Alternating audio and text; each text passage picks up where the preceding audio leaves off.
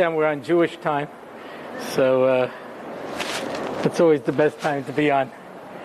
Somebody pointed out because of the way the calendar works out, the Yom Tovim are always either early or late, but they're never on time.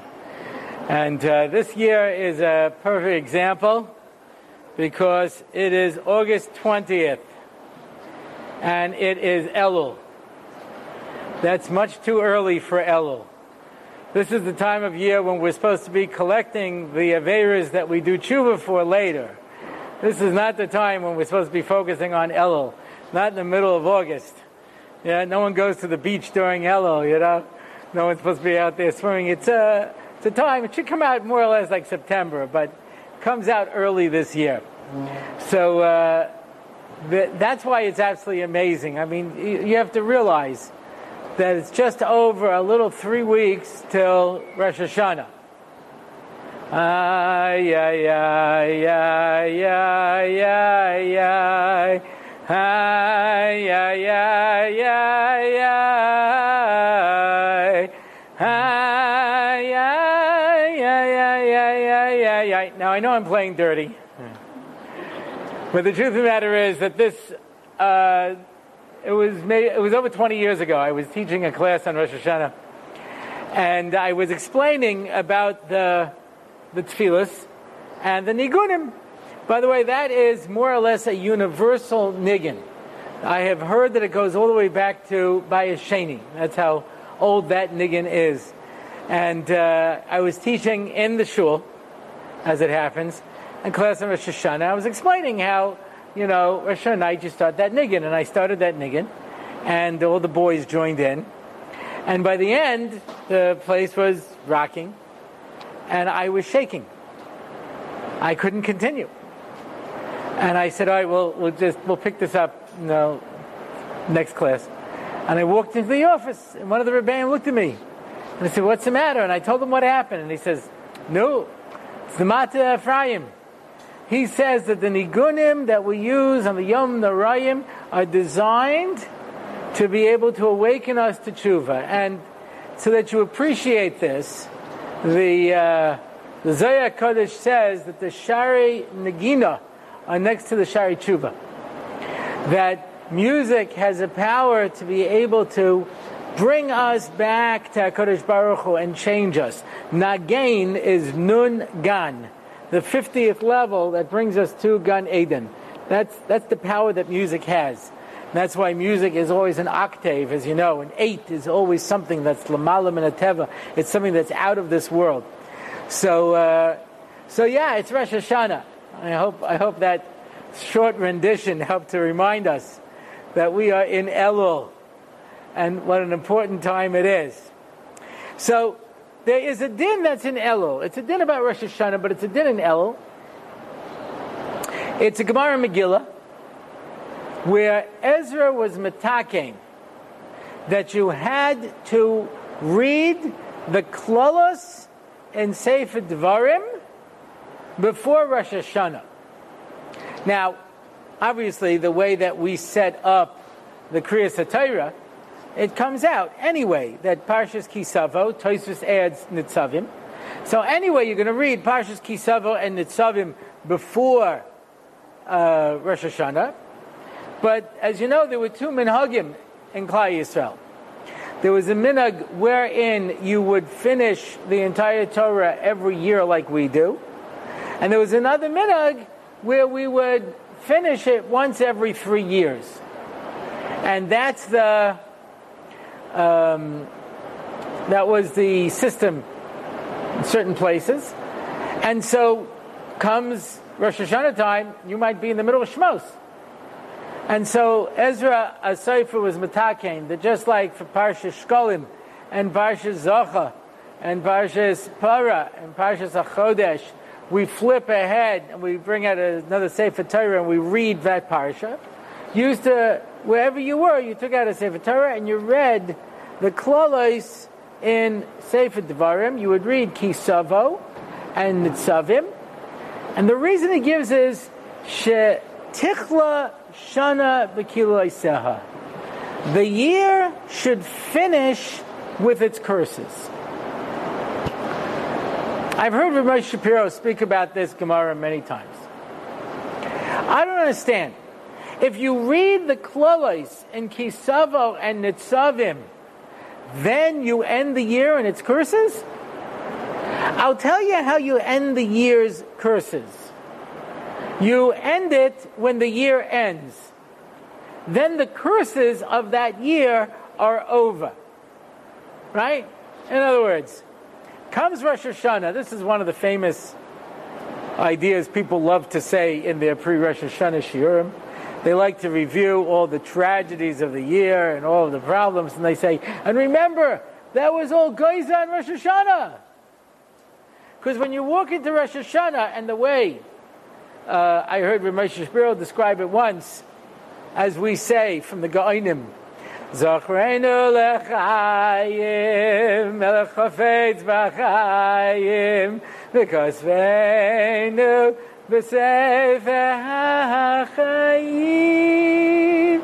I am available. Yeah? Remember us for life. The king who wants life. Because and write us in the book of life, for your sake, living God. Yeah? what does that mean? That means that on Rosh Hashanah, HaKadosh Baruch Hu makes a deposit in your bank account of 354 days. This coming year, hopefully, you'll get 384 days because it's a leap year. Yeah, and um, and you get that amount of time, and you click it off every day. You make a withdrawal. When you walk into Rosh Hashanah, the account is empty. There's nothing. It's a brand new slate. And that's it. Whatever went is history. It's over. And now you have to start again. It's interesting. There's a famous Rambam which says that you have to look at yourself at the end of the year as mechza al mechza, half good and half bad half Maisim Tovim and half Averis. Exactly 50 50. That's called the Bainani. And then the Rambam writes, and if you do tshuva during a Seres May tshuva, so then that will tip the balance to the positive. Ask the Kesef Mishnah on the Rambam, I don't understand. You're 50 50. So why do you have to do tshuva? Just do another mitzvah. I'm 50 50. Come to Seres May Tshuva. Just make sure you're better during these days than before, and you'll push up the, the record. So, Reb Itzela, Itzela Peterburger, who was the Talmud Muvak of Rabbi Yisrael Salanta, he answered. He says, because if you don't do tshuva during a Seres May Tshuva, Dirshu Hashem B'yimatzu, when Hashem is so close, it doesn't matter how many mitzvahs you do. The fact that you didn't do tshuva will cancel it out. Rav Chaim Shmulevitz writes in Sichos Mussar a different answer. Because last year is gone. Any mitzvahs you do during your Seres Tshuva is starting a new account. Like I saw a little sign once. Yeah, your wife wins every argument. If you say anything after that, you've just started a new argument. That's all. Yeah? After, after the year has ended, after the end of Elul. Now it's a new cheshbon. I don't care how many mitzvahs you do. Tshuva can go back retroactively and change last year's account. You understand that if I do tshuva for even one avera, I'm not half and half anymore now. I'm 50.0001% maybe, but that's enough to change the cheshbon. But it's because it goes back. The point being, this year ends. I heard somebody speak once before Shoshana. It made a, a, a, deep impression on me. A guy comes to shul on Erev Rosh Hashanah. Usually, people daven mincha just before, you know, Shkia. Says 15 minutes left to the year, 20 minutes left to the year. Nidaven mincha. What do you say in Shemona Esrei? V'reich aleinu es Hashana azais bless this year and give us a parnosa, but there's 15 minutes left. That's okay. Kosh Baruch Hu can do a lot in 15 minutes. You'd be surprised. Yeah? If Geico can, we certainly can. You understand? 15 minutes, we can change everything. So, just, just amazing what can be done. But that's it. Comes Rosh Hashanah, it's over. Comes Shkia, it's done. That year is, that's history. Yeah? Last year is history, the next year is mystery. That's it. There's, there's nothing to talk about. Yeah? It's over. So, you know how you end the year with its curses? When the curses finish, then the year's over. Right? So, that's the prime question I want to try to deal with. But in order to develop that question, I want to take a look at Parshas Kisavo. I know it's two weeks ahead. Yeah? But uh, it's always, you know, in, in, uh, when I went to Chofetz Chaim, they used to say the Minigan Slobodka was that they used to give the, they give the shmooze about last week's parsha. So well, that doesn't help me. That was last week's parsha, you know? You should always give me a, a, a heads up what's coming up. I give a parsha share in Har Nof every other Motzi Shabbos. And uh, the same thing, you know, I speak about the parsha that just ended. People are like, why don't you talk about next week? I said, ah, Motzi Shabbos, yeah. You know, Malava Malka, you still shaykh to that parsha. But obviously, if you give the parsha insight beforehand, so give a little preparation. I just got an email from a, from a woman who said to me, you know, Elul's coming up. I need to prepare now. I need some tricks to prepare now. So let's take a look at Parshas Kisavo. Now, Parshas Bechukosai is pretty straightforward because those are the brachas and klolas of Sefer Vayikra, and it starts in Bechukosai Selechu, and here's all the bracha, and in Bechukosai Lo Selechu, here's all the klolas. And then at the end you have Erichin, so you know you got to figure out what Erichin's doing there. But brachas and klolas are pretty straightforward. Yeah. Parshas Kisavo starts with a whole bunch of little halachas first. That's not the worst part.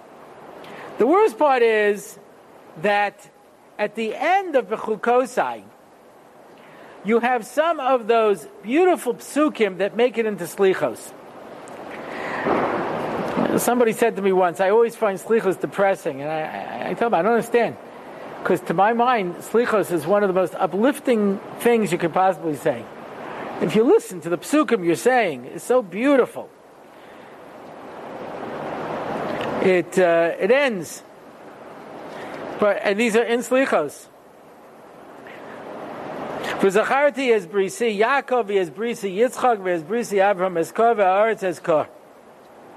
I remember those brises. V'afkam zois b'yosim be'eretz oivehem. Lo ma'astim v'lo ga'altim. When you're away in your lands of your enemies, I'll never despise you, I'll never forget about you. Zuchati lehem bris, rishonim asher otzesi osam be'eretz mitzrayim. And I will remember the bris that I made with you. It ends on a pretty update beat, you know, note. Parshas Kisavo, which by the way has double the amount of klolos, there are 49, Rashi says at the beginning of Tzavim, 49 in Bechukosai, 98 in Parshas Kisavo. And here is the ending.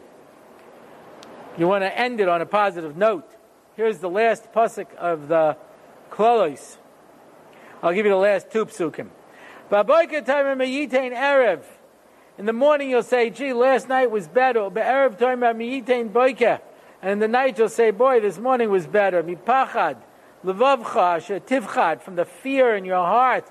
Tirer, and for all the horrible things you'll see. V'hashivcha Hashem mitzrayim ba'aniyos. And you will go back. God will send you back to Egypt in boats. And the way that I said you'll never go back. And you'll be sold there as slaves. And there'll be so many of you, nobody will even want to buy you. The end. That's a pretty upbeat ending. We get to go on a boat. That's nice. Who doesn't like a boat ride? Back to Egypt as slaves where nobody will even want to buy you. That's the ending.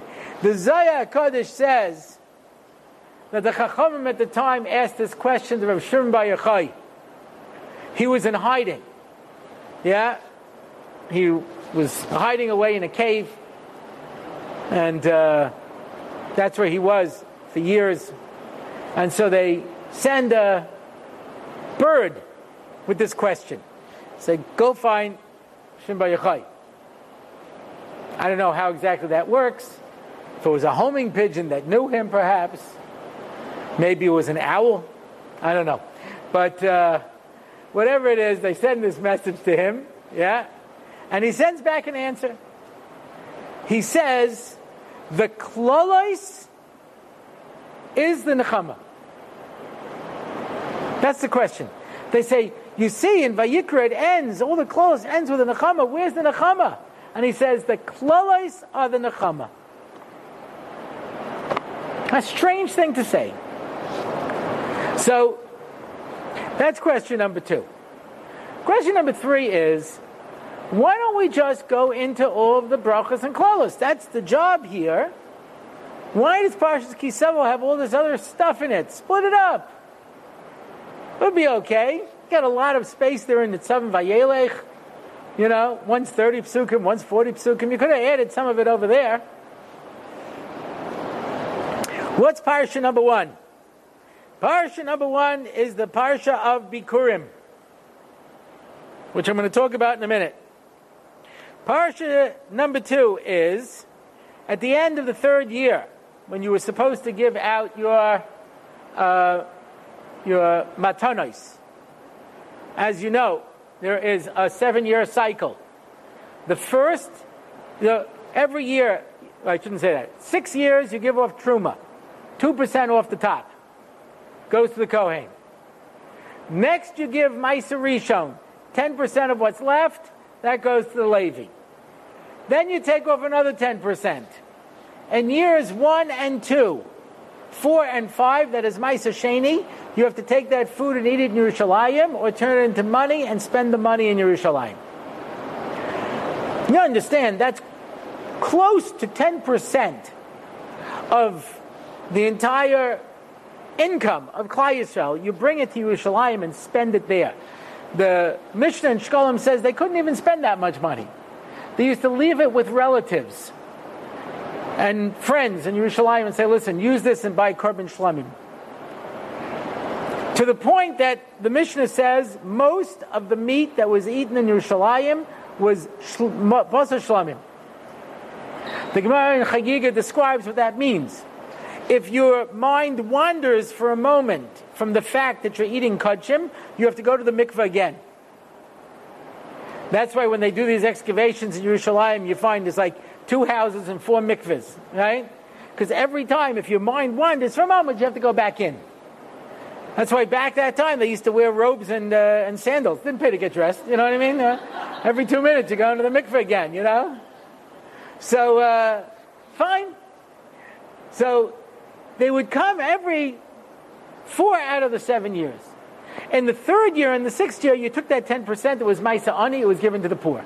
The seventh year, there was no Trumas and Maestras because it was Shemitah and everything was Hefka. So there's no Trumas and Maestras. And that's the seven year cycle. At the end of the third year cycle, you have to make a vidoy.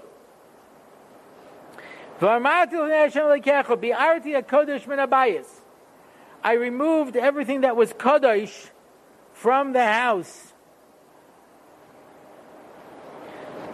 Says Rashi, Zemaisa Sheni, because that's kadosh, and I removed it. V'gam nasati lelevi v'lager v'layosem v'layalmona, and I gave to the Levi Maisa Rishon. V'gam Rashi says Truma and Bikurim. Lager Yosem Almona. That was Maisa Ani. I gave everything I was supposed to give. You should know, everyone likes to talk about this section, you know, also before the Yom Narayim, he's talking about Vidoy, and they talk about the mitzvah of Vidoy and Yom Kippur, so they use this as a basis. Um, all the mitzvahs that you commanded me. I didn't go against your mitzvahs and I didn't forget. I didn't forget. I did not eat it when I was a mourner. I didn't take it off when it was lemeis. I didn't use the money to buy anything for a funeral. And shamati because Hashem uh, Elokai asher tzivasani. I did everything that you told me.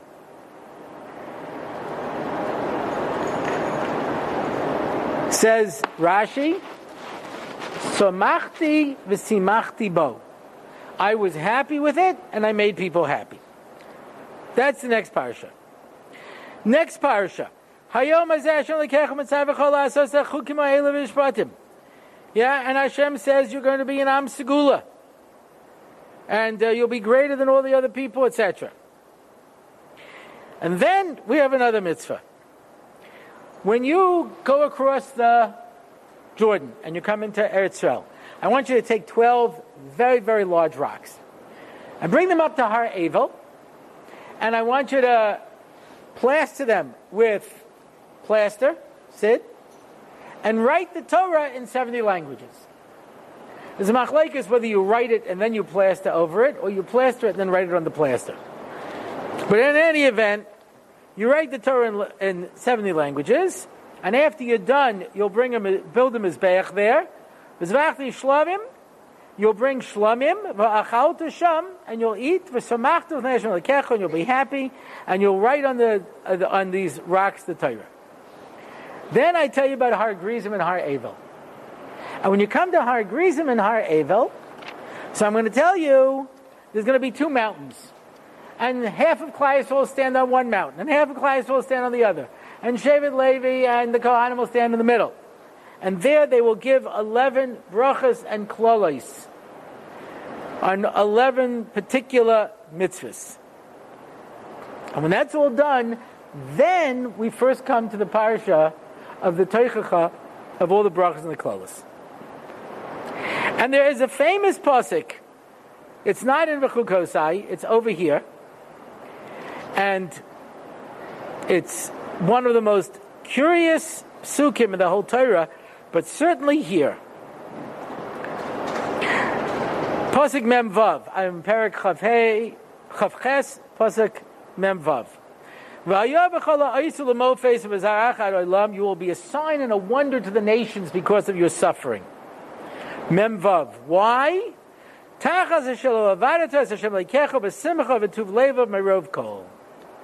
Because you didn't serve God with happiness and good heart from all that you had. Says Bechaya. That means you kept all the mitzvahs. You just weren't happy about it. Well, there's nothing like plague and illness and starvation and war to put a smile on your face. You weren't happy? This should cheer you up.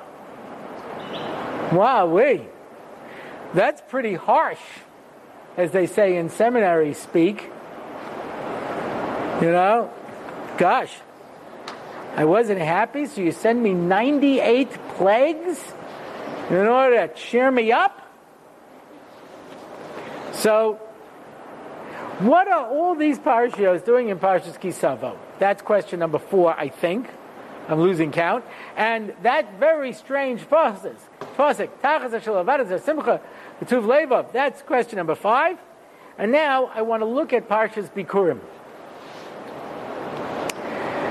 The Mishnayos describe Parshas Bikurim. A whole Mishnayos Bikurim. What did they do? When uh, fruit began to ripen, they would take a, a, a gemi, which is like a piece of uh, plant fiber, and tie it around it to identify it. And when it was ripe, around Shavuos time, they would pick them and they'd put them in baskets. The wealthy people put them in baskets of gold. Simple people wove the baskets and put them in. They put the basket on the back of an ox. They covered the ox's horns in gold. They put a garland around the, the shor's head. They would bring a band who would play music as they made the parade up to Yerushalayim. They would decorate the basket with flowers and birds, live birds, not stuffed birds. They must have been tied, because otherwise, number one, they would fly away, and number two, they'd probably eat your bikurim. So they were tied. And they'd come to Yerushalayim. When they were coming to Yerushalayim, everybody would stop working. And they'd say, Baruch haba, people from such and such a city. And they would go in, and then representatives from the Beis of HaMikdash would come out and greet them. and welcome them special. And they'd come into the Beis of HaMikdash and bring their Bikurim. What a show!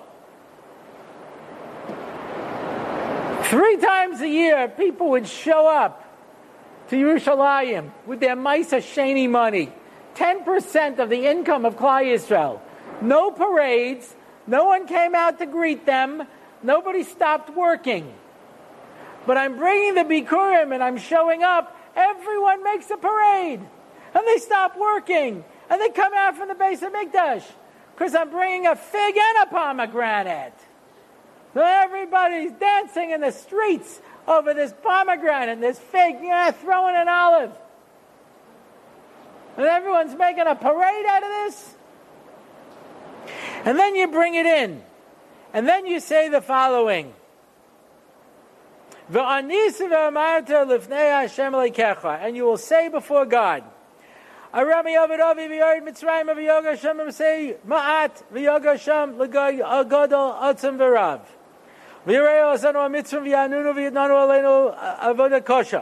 V'Nitzaka Hashem L'Kav Osenu V'Yishma Hashem Es Kolenu V'Yaris Hanyenu V'Esmalenu V'Lachatzenu V'Yosenu Hashem Mitzrayim V'Yad Chazakah B'Zro Netuyi B'Morah Gadol V'Ozim V'Moisim That sound familiar?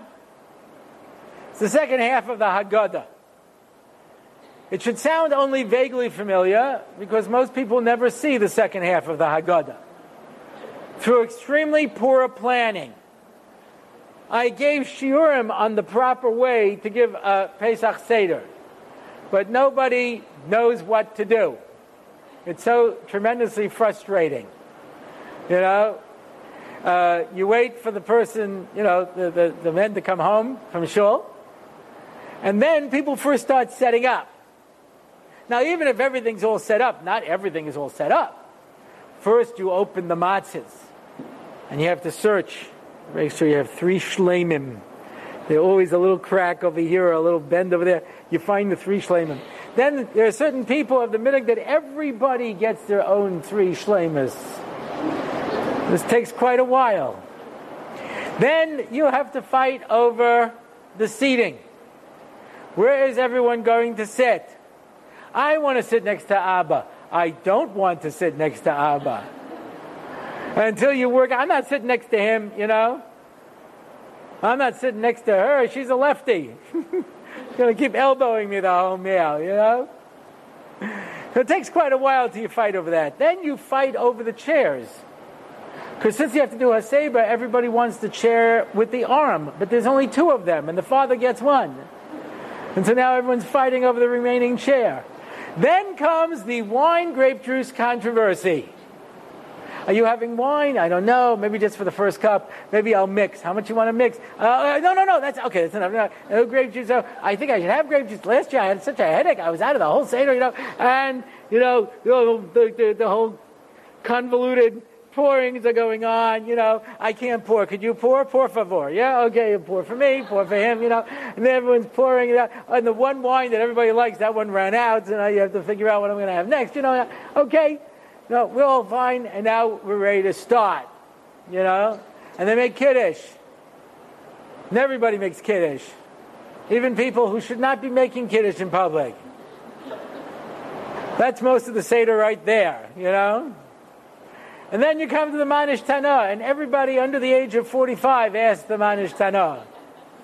And they do it in English, and they do it in Hebrew, and they do it in French, and they do it in Spanish, and they do it in Swahili. Yeah, and everybody's doing their little Manish Tana thing. Except, of course, the youngest kid who's supposed to do it. Who's been practicing this for a month until it's coming out of everybody's ears, and now that it comes time, he's standing on his chair going, I was like, come on, ma nishtana.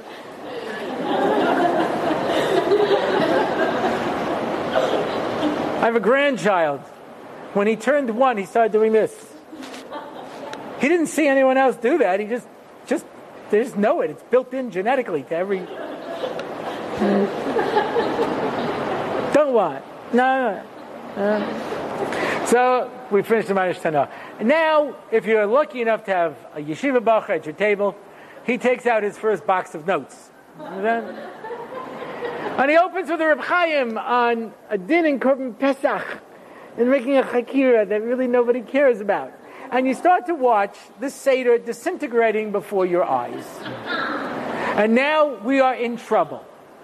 How do you know that your Seder is in trouble? Because when your father comes to the Daled Banim, he starts assigning roles. Rasha, Mahu Omer. So you're in trouble now. Now there's somebody who traditionally has this role at every Seder. Sometimes it's an uncle, sometimes it's a cousin, you know. But somebody has this role because they see that we are disintegrating.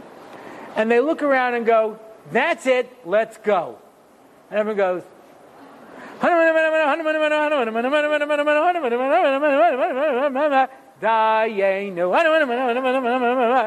you know that there were 10 plagues in the sea, 50 plagues in the sea, 50 plagues in the sea, 100 plagues in the sea, 250 plagues in the sea, sold? When Gamliel says, anyone who doesn't understand these three things has not fulfilled their mitzvah. And we're done. Baruch Hashem. Anyway, these psukim are over there.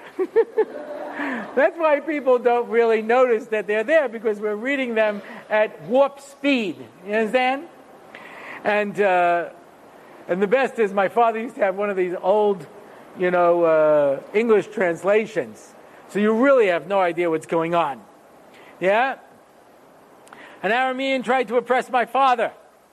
And so we went down to Egypt and we dwelt there, few in number. And became there a nation, uh, great, powerful, and many. Second pasuk. And the Egyptians did evil unto us and oppressed us. And they put upon us hard labor. Third pasuk. And we cried out to the Lord, the God of our fathers, and he heard our call. And he saw our suffering and our labors and our pressure. Four. And God took us out of Egypt with a strong hand and an outstretched arm, and with great fear and with signs and with wonders. That's what's in the Haggadah. When you bring the Bikurim, here's the fifth pasuk. And he brought us to this place. And he gave us this land. Eretz Devash, a land flowing with milk and honey. Va'ata, and now, conclusion. Hine havesias reishis priya adoma shenasati li Hashem. I'm bringing you the first fruits that God brought me.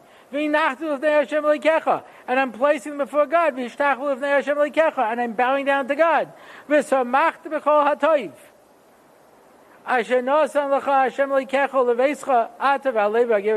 And you'll be happy with all the good that God has done to you.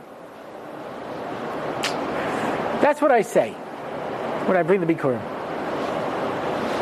Let's understand what Bikurim are all about.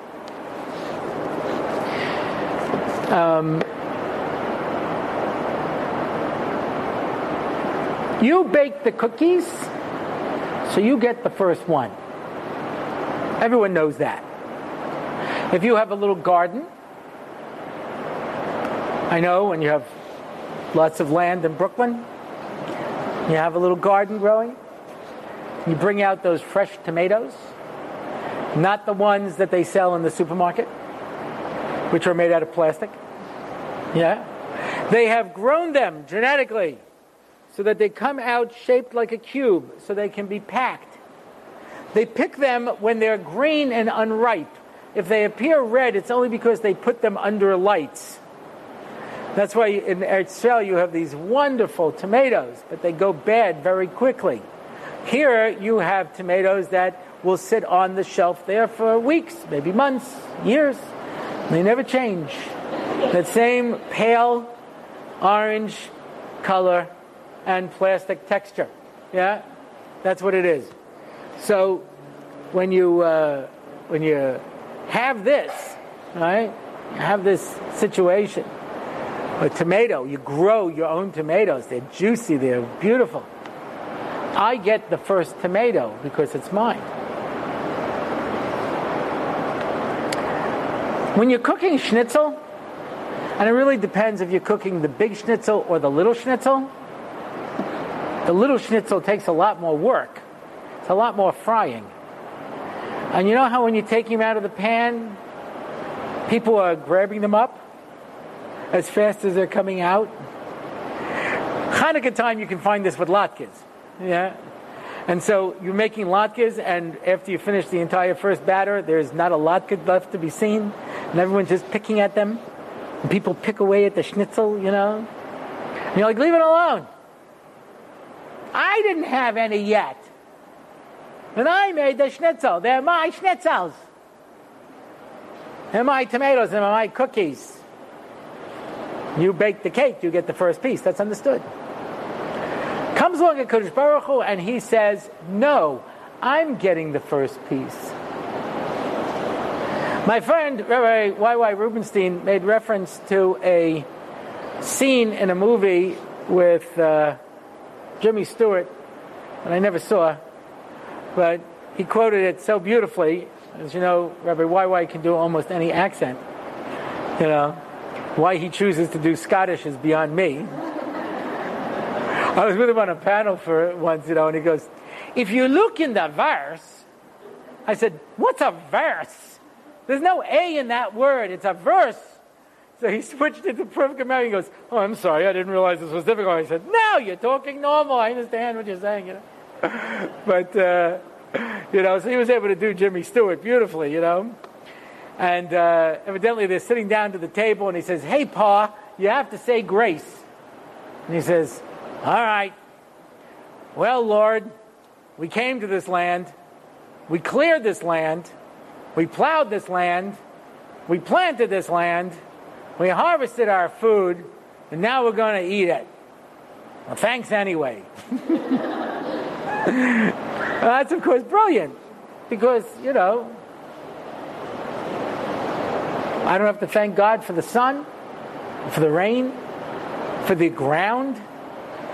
Yeah, take those things away. It's really hard to grow things. Try it.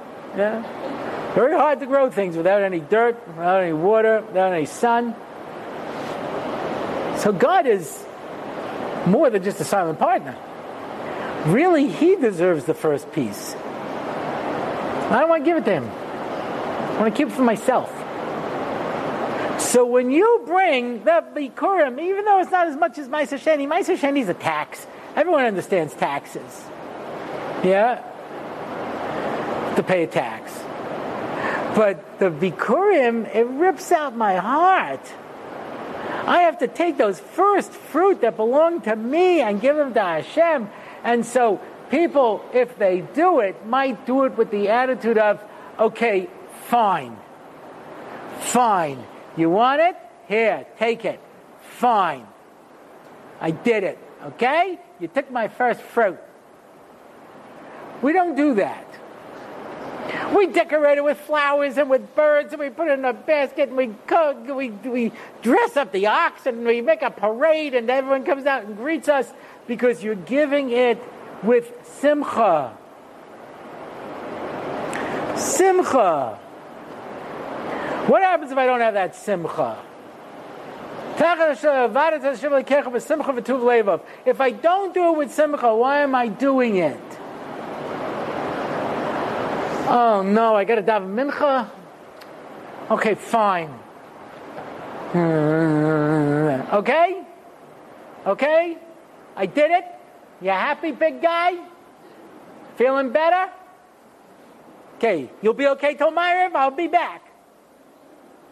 See? Now, I'm not chayshit anybody here, but I'm sure we've all seen this scene with other people where their parents ask them for something. And they're like, yeah, okay, in a minute.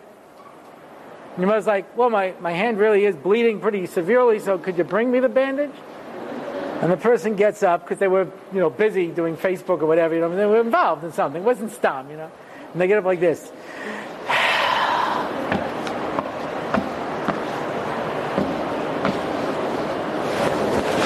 Anything else? Or can I go? Now, when this happens, when we have observed this with other people, you know, sometimes you'll hear a parent say, you know what? Don't do me any favors. Thank God I can still walk. You know what I mean? I'll get it myself. Thanks for nothing. And the kid's like, what? What? What? I brought it right. I did it right. What else you want from me? Sheesh, I can never do anything right around here. It's never enough. Why? Because the Gemara in Kedushin says you can give your parents the finest food in the world and be yoresh Gehinnom. Why? Because you give it to them on a dirty plate. You do it, but you do it in a way that makes them feel crummy.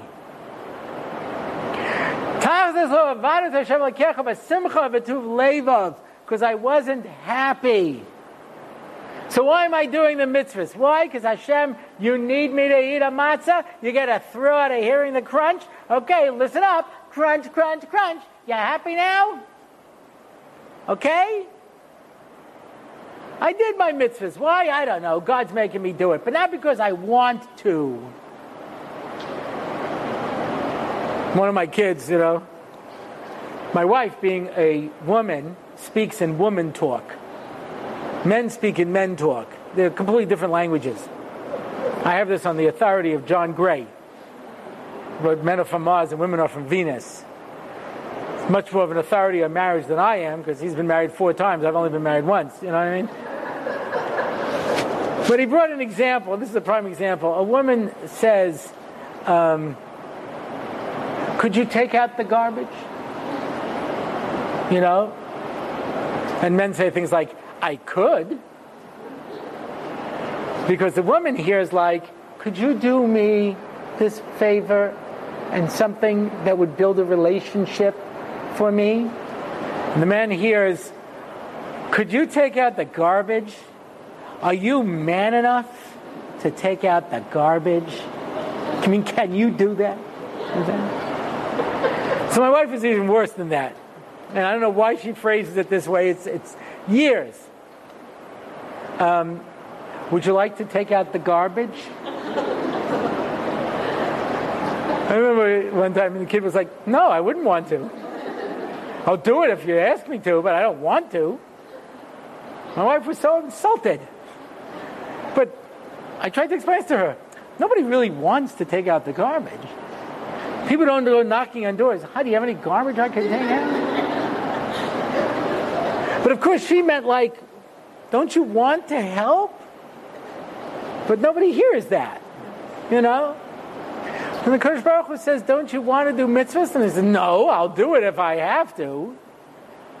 Okay? Anything else? Am I done? Can I go now?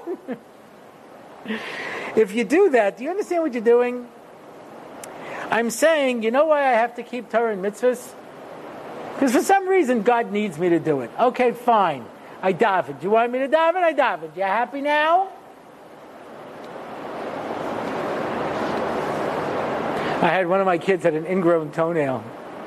Pretty severe, was infected. And I brought it to the doctor, and the doctor cut it out. And she was screaming. She was very unhappy. And at the end, she like got up and she says, Will, I hope you're happy. And the doctor was like, well, I'm not ecstatic, but I am glad that we took that out. You know, yeah, it was a positive thing. You know, was like, I hope you're happy. You know, okay, okay. Did Torah mitzvahs? I hope you're happy. There are, there is a concept of uh, powerful beings who want you to do stuff. They're called avodah zarah. You have to bring them a sacrifice. If you read the Odyssey, so the gods are arguing about Odysseus. And they say, listen, he always brought us sacrifices. He always poured off the first of the wine. The Argo lands on a, on a uh, island in uh, uh, and they kill the sheep, but the sheep really belong to Zeus. Zeus gets so angry that they ate his sheep, he takes a lightning bolt and destroys the ship. Only Odysseus survives. You have to offer me a sacrifice. You have to give me something. When your attitude towards Torah and mitzvahs is, okay, you made me do it, so I did it, not because I wanted to, because I had to, that's avodah zarah.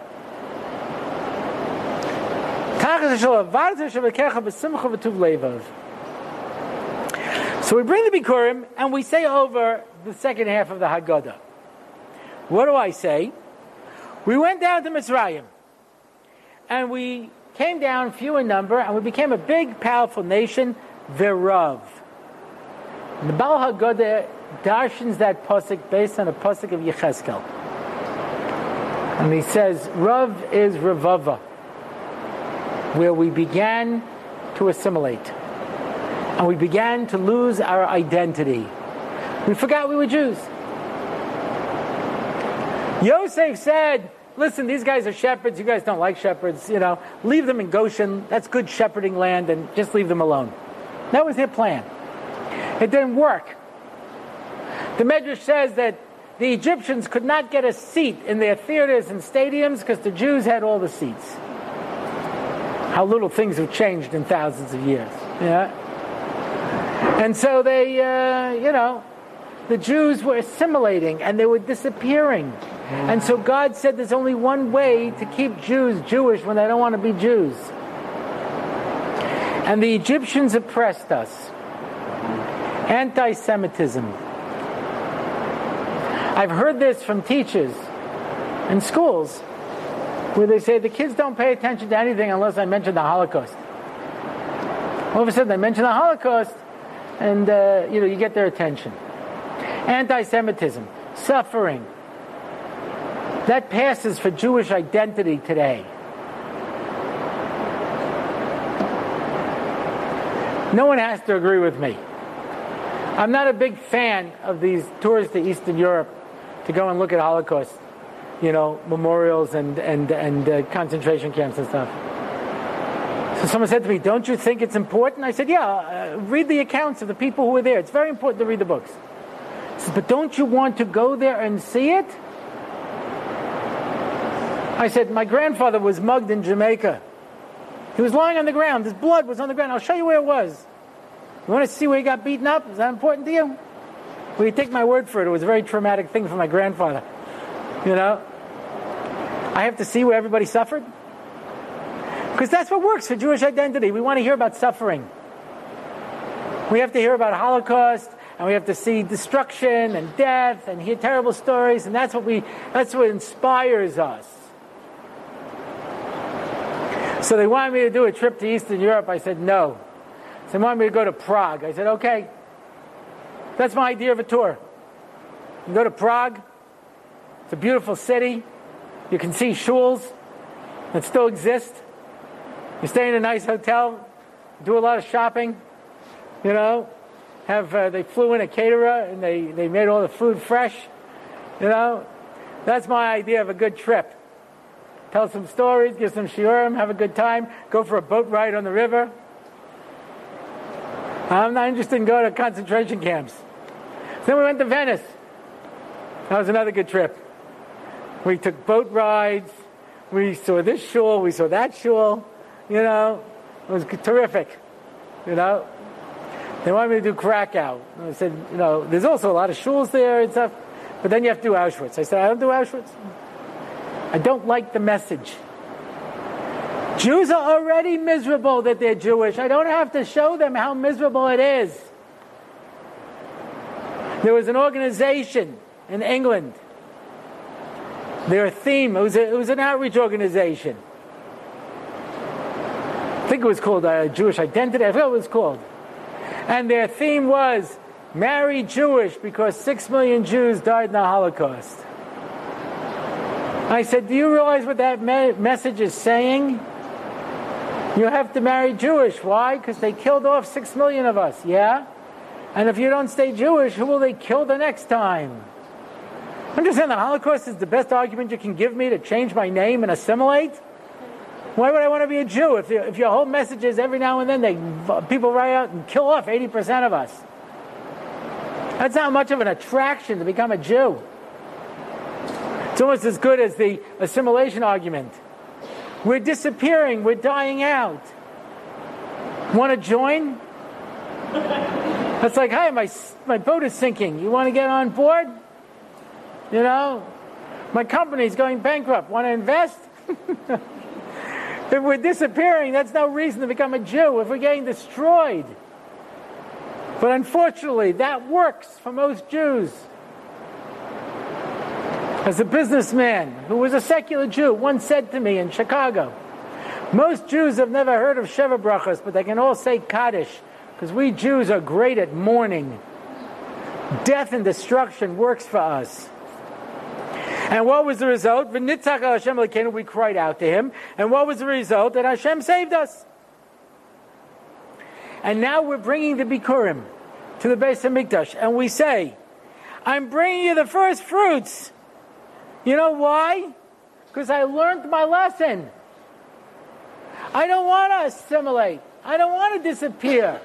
I don't want to realize that the only thing that keeps people Jewish is suffering and curses and destruction.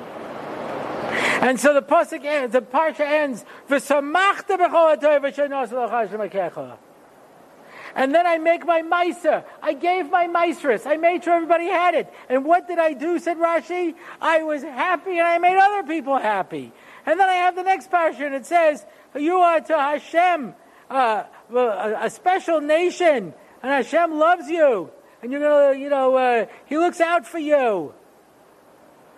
And then I build this Mizbeach on top of Har Evel after I write the Torah in 70 languages, and according to one view in the Gemara, I write it, then I plaster it over.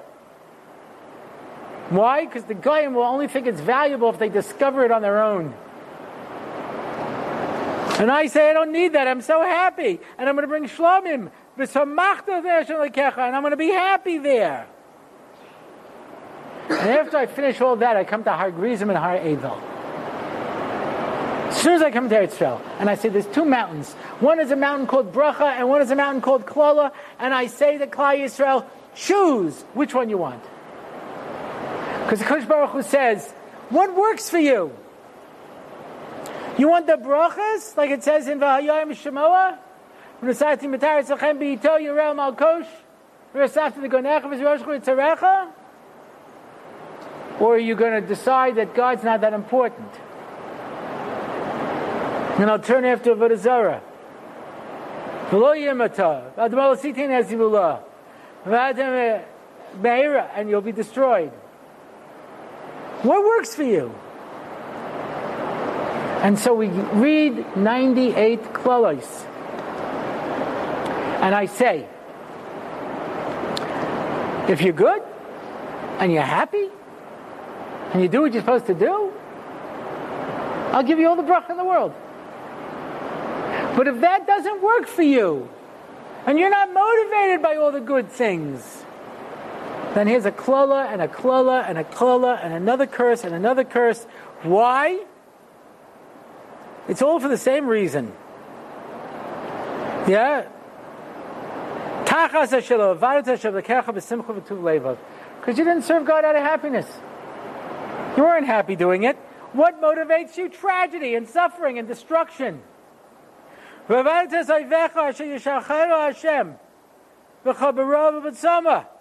So instead, you'll serve your enemies out of hunger and thirst. Because that works for you, because that motivates people, because tragedy wakes us up. Because when there's tragedy in the world, suddenly people are going to extra shiurim, and suddenly people are saying extra tehillim, and people are doing extra mitzvahs. Some guy shows up in shul, hasn't been there for a long time, and you see him davening with real intensity. And you say, What's the matter? What's going on? He says, I'll tell you the truth. I was looking at my life and I said, Wow. My family's healthy. I have a good living. Thank God everything's going well. I have nachas for my children. Now's the time because Hashem gave me all this bracha to show him that it's going to motivate me to do good things. Forget about it. That never happens. Somebody shows up, it's because somebody's dying or somebody died. How many times do I go to a shul for mincha? You know, when it's the middle of the day, like, you know, in, the, in November time. At the end of davening, I'm the only guy not going. Yiskadav, Yiskadash. I said, what, was there a plague? Half the town died out? No, it's just those are the only people who come to shul. I heard a guy say to somebody once, he says, I finish next week. I'm out of here. I didn't say it. As I get older, I'm getting, I'm learning that if I go to Olam Haba, it'll be because of the times I didn't speak rather than the times that I did. I was going to say that's too bad because I guess if a Kodesh Baruch Hu wants to see you, he'll have to kill another one of your close relatives. That's the only chance we have. I was speaking for a Kiruv organization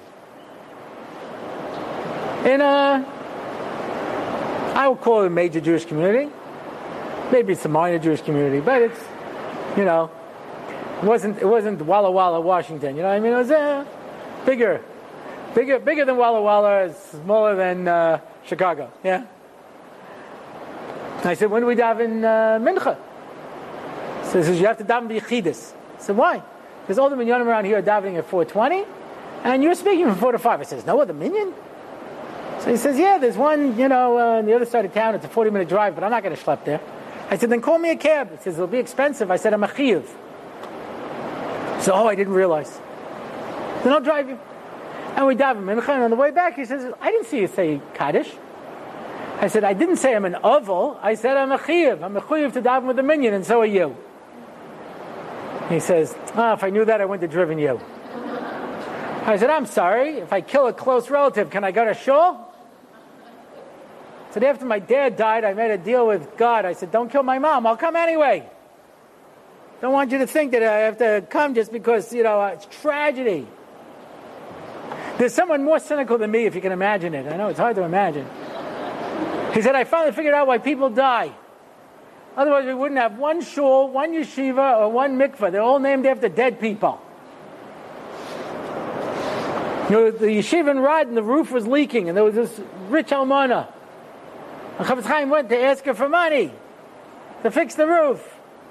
She says, Don't worry, Rabbi, I left you money in my will. He says, You want me to daven that you should die so I can fix the roof? So I got a better idea. Give me the money for the roof now, and I'll give you a bracha for Yomim. Death and destruction motivate us. Simcha. Bracha. What kind of a year did we have? I spoke in London. I was the first speaker in a seven speaker series about Shmir Shabbos. That was done in memory of the Sassoon family. They lost seven children, so they had seven, seven weeks of shiurim about Shabbos. I spoke uh, at the uh, Shmir evening in Binyanei Ha'uma, 3,000 women. Mr. Sassoon spoke, and he handed out a picture of his children to everybody who came.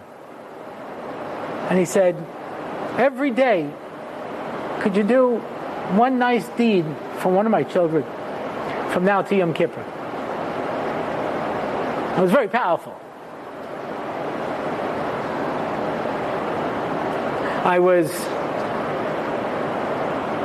in Osher Ad supermarket, Har Nof.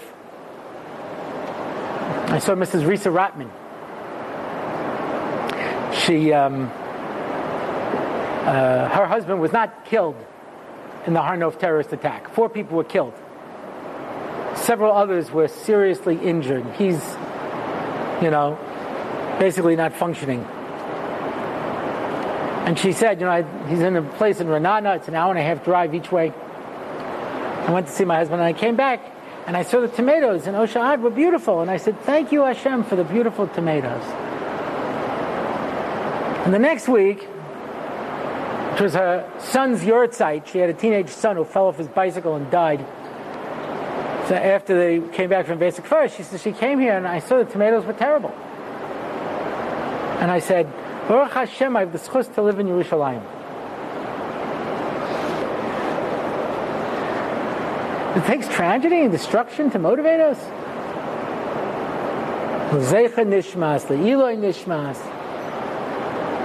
So I don't like the Holocaust. Why can't we celebrate that we're Jews? Why can't we be happy that we're alive and healthy and and samacht v'chol atoiv shenosan Hashem lekecha? Be happy with all the good that Hashem gives you. Look at all the bracha.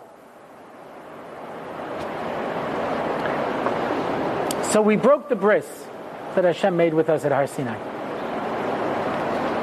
When you break a bris, the Ramban says that bris is just a contraction of the word brias. When you make a bris, you're making a pact, you're making a covenant. People are coming together. When you destroy that, you destroy the people who came into the bris. There's no way to break a, a pact without destroying the people. And we broke the bris at Har Sinai. And Moshe Rabbeinu went up onto Har Sinai and he got a new bris. And that new bris was given with the brachas v'klolos in Mishnah Torah. Says Rishon Bayachai, you know where the nechama is? The nechama are the klolos. Because Hashem says, I won't destroy you. If you're happy and you keep the Torah, I'll give you bracha. And if you're not happy, you don't give the Torah, I'll give you klola. So we read before Rosh Hashanah the bracha, the brachas and the klolas. Because we end the year with the curses. What does that mean? Not the curses end. Of course the curses are going to end. But we end the year with the curses. Because we say to HaKadosh Baruch Hu, Hashem, we kept our side of the bargain. You told us be good and get bracha, or be bad and get klola. Guess what? We kept our bargain. We were bad and we got klolas. We had a year of klolas, tragedy and destruction.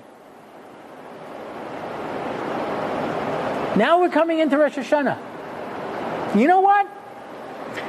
I think I'd like to try something different this year. Let's try bracha. Let's try seeing all the people who are sick get healthy. Let's try seeing all the people who are trying to have children have children. Let's see all the people who are trying to find shidduchim find shidduchim. Let's find all the people who are trying to find jobs and support their family find jobs and find a parnosa. Let's see all of the people who, who are living with such sadness and such, such difficulty be happy. Let's try bracha. Does that motivate us? We live in the world that we choose. It's hard to believe that people would choose klala, but look around. People are motivated by disaster and by tragedy. And good times don't motivate us as much. So the nechama is we kept our part of the bargain. The the klolas are the nechama. You'll never you'll never walk away. Kodesh Baruch Hu made an unbreakable pact. Yeah, you, you'll always be there. Ella, what? You're going to decide this coming year what kind of a year you want. Let's finish the year with the klolas. Let's try year brachas. It was Purim, right after the economic collapse. I went to see with my Shapiro in Purim. And every year he says to me, "No, Reb David, you know, what's your kvetch this year?" You know. I said a lot of people are asking me, you know, the terrible economy why they lost their money. And I want to give them an answer. And he looks at me and says, No. I said, No, no, I want to say to them, Moshe Shapiro says the reason this happened is. So now you fill in the blank, you know? So he made a face. And he said something that I never told any of the people who were suffering. He said, Ask them when they made all their money if they asked why they made all their money. And if they didn't ask why Hashem gave them all the bracha, tell them not to ask why they lost the money. Just the economy. But if you get the money and you don't ask why did Hashem give it to me, then when you lose the money, don't ask why did Hashem take it away. Look at the bracha and say, does this bracha motivate us? My father, his whole life, he wanted to become a Shomer Shabbos, but he was in the flower business, and the busiest day is Saturday, and he felt he couldn't take off. Even as his kids became Shomer Shabbos, he just felt he couldn't do it. And then he had a massive heart attack. Destroyed 80% of his heart muscle. They said he needs an immediate triple bypass, but he won't survive the operation. So there's nothing you can do. So we found one surgeon who was willing to do the surgery. I got on a plane, I flew right over, and I rented a car, went right to the hospital. I found my father's room, and the cardiologist was standing outside of his room shaking his head. That's a miracle. He should have died on the table. I don't know why he didn't die. So, at that time, he said, I keep saying when come Shomer Shabbos, if I don't do it now, when will I? This was in December. And he kept Shabbos. All the way to May. Because in May is the Yom Kippur of the flower business. Right? Mother's Day. And so he says to me, David, God will understand. I have a policy. I don't answer statements, only questions. that was not a question. That was a statement. I said, oh. he calls me up that Thursday and he says to me, it must be pretty important to God that I keep this Shabbos. I said, you mean because he wrote in the Ten Commandments? He said, no. I said, because it's punishable by death? He says, no, no, that didn't make an impression on him. He had bought the building where his business was in, and everybody in the building applied for moving costs because they were all getting kicked out, so my father could refurbish the business. So he, uh, he said, I'm one of the tenants. I also deserve moving costs. So the lawyer said to him, Marty, you're not moving. The city's not going to give you a moving cost if you're not moving. He says, apply for it anyway. And that Thursday, he got a check from the city for an enormous amount of money for moving costs. And I thought to myself, he became a Shomer Shabbos because he almost died because of the tragedy. And he remained a Shomer Shabbos to the end of his life because of the bracha that Hashem gave him. What kind of a year do you want for this coming year? I can tell you what kind of year we had this past year. It was a pretty crummy year. Last year, not this last year, two years ago, yeah, so I thought I didn't have such a good year. The guy who did the angiogram on me said, I don't know how you're still alive. You should be dead. You're not getting enough blood flow to your heart. The surgeon who did the surgery said to my wife, You're lucky I did the surgery because he was the top guy. Says any other guy, he wouldn't have been able to find the artery. It collapsed into his heart. I just had to know from experience where it should be to remove it from the heart in order to bypass it. He didn't tell me that part. He just told me after I bypassed it, your heart turned a nice shade of pink. So people ask me, what color was it before? I said, that was a good question. I should have asked that. So I, I said this over once, and uh, Another doctor said it was probably gray. Anyways, I almost died twice, you know. And uh, and last before this past Rosh Hashanah, someone said to me, "What do you want for this coming year?" I said, "Just a better year than last year." He says, "You and great, you should have died twice. God saved your life, and all you can do is complain." and I said, "You know, he's right." Baruch Hashem, and if only bracha would motivate us more to we go on and become the people we would, we'd get more bracha. Hashem is waiting to pour the shefa down upon us. And if we end the year with the curses and say, I had enough bad, gee, it would be nice to try a year of bracha, then im yirtzeh Hashem will be zaycha to this coming year that we should all be zaycha to a ksiva ksiva